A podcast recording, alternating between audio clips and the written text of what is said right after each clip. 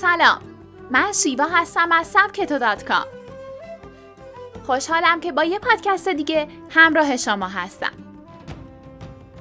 اگر واقع‌گرا نباشید هرگز رشد نخواهید کرد. واقع‌گرا بودن یکی از ویژگی‌هاییه که به راحتی میشه نادیده گرفته بشه، حتی گاهی بدون اینکه متوجه اون باشی. زمانهای زیادی تو زندگی همه ما بوده که به خاطر واقع‌گرا نبودن ضررهای سنگینی رو تحمل کردیم. گاهی خوشحالی زود هنگام و ندیدن حقایق پیشرفت شما رو تحت تأثیر قرار میده. توی این میکرو مقاله از سبکتو با عادت واقع‌گرا بودن آشنا میشی و رمز ثابت قدمی رو پیدا میکنی تا دیگه جوری پیش برید که تا قبل از این تصورش رو هم نمی کردی. پس با من همراه باشی.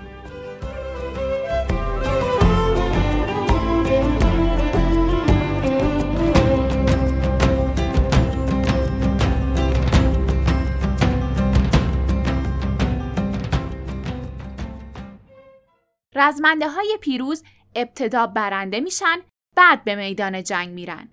اما رزمنده‌های شکست خورده اول به میدان جنگ میرن و در اونجا به دنبال پیروزی میگردن. سون تزو، نویسنده کتاب باستانی هنر رزم، در جستجوی حقیقت.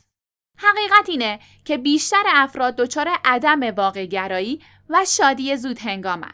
جوکو ویلینک در یکی از کتاب‌های کودکش یک داستان ساده تعریف می‌کنه. پسر کوچیکی بود که نمیتونست شنا کنه. گروهی از بچه‌های قلدر اون رو اذیت می‌کردن و حتی هنوز جدول ضرب رو هم یاد نگرفته بود. یه روز عموش که عضو نیروی دریاییه به کمکش میاد تا به اون یاد بده تغییر کنه و بهتر بشه.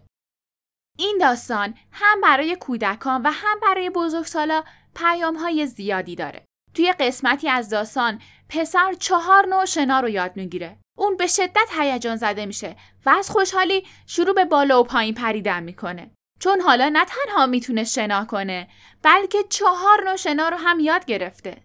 اما عموش چندان هیجان زده نیست، چون اون میدونه که هنوز کار تموم نشده. هدف ده نوع شنا بوده، پس باید واقع‌گرا باشه و متوجه اون باشه که جای خوشحالی زود هنگام نیست. تا کار تموم نشده شادی نکنید. فرانک هربرت، نویسنده داستان‌های علمی تخیلی، میگه اولین قدم فاصله گرفتن از تله تشخیص محل تل است.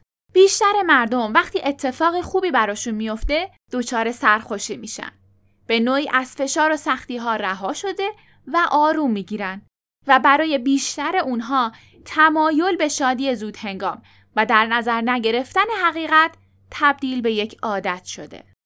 پیام جوکو ویلینک که کمی قبل گفتیم بسیار واضحه. تا کار تموم نشده واقع‌گرا باشید و الکی شادی نکنید. موفقیت‌های کوچیک توی مسیرتون خیلی خوبن، اما پیروزی توی نبرد اصلی مهمتره. اجازه ندین پیروزی‌های کوچیک حواس شما را از ادامه مسیر و رسیدن به پیروزی بزرگ پرت کنن. وقتی پسرک داستان ویلینگ موفق به آموختن چهار نوع شنا میشه و از خوشحالی در جای خودش بند نمیشه، عموش با خونسردی تحسینش میکنه، اما اون رو به ادامه تلاش تشویق میکنه. واقع‌گرا نبودن میتونه احتمال موفقیت نهایی شما رو تا حد زیادی پایین بیاره. به خاطر دستاوردهای کوچیک لحظه‌ای، خواسته‌های واقعی خودتون رو فراموش نکنید. نقص قوانین. ویلیام جیمز، فیلسوف آمریکایی، میگه هنر عاقل بودن یعنی یاد گرفتن هنر نادیده گرفتن. بیشتر مردم اهل کار به اندازه‌ای که به نظر میرسه ثابت قدم نیستن. پس اولین نشونه پیروزی برای اونا کافیه تا بیخیال ادامه مسیرشون بشن و این بزرگترین اشتباهه. گاهی شادی زود هنگام باعث میشه از کاری که توی عمل باید انجام بدین پرهیز کنید. گاهی باعث میشه مجبور به دوباره کاری بشین و از طرفی اگه این ذوق زدگی باعث بشه ثابت قدم نباشین اصلا نمیتونید پیشرفت کنید. جایزه رو بفروشید. اسکورل نویسنده داستان‌های علمی تخیلی میگه شکارچی مقصر نیست. شما به اندازه کافی حواستون به تله ها نبوده. داستانی در مورد یک جنگجوی باستانی اسپارتایی هست که میگه روزی اون برنده مسابقات مهمی به ارزش المپیک امروزی شده بود. اون برای این برد جایزه با ارزشی دریافت کرد. جایزه بی‌نظیر که با طلا و جواهرات تزئین شده بود. جنگجو با افتخار جایزه رو دریافت میکنه، اما فردای اون روز جایزه رو میفروشه و به تمرین ادامه میده. اون جایزه نماد ارزشگذاری بقیه به پیروزی جنگجوی قصه بوده. اما جنگجو به معیار درونی خودش از موفقیت تمرکز داشته. بنابراین اجازه ندین هیچ شادی زودهنگامی معیار درونی شما رو تحت تاثیر قرار بده. هر وقت کسی شما رو برای موفقیت کوچیکی که به دست آوردین تحسین کرد، برخورد عموی داستان ویلینگ رو به یاد بیارین و به مسیرتون ادامه بدین. ثابت قدمی تنها مهارتیه که اهمیت داره. کریستوفر سامر میگه ثابت قدمی از شدت کار هم مهمتره.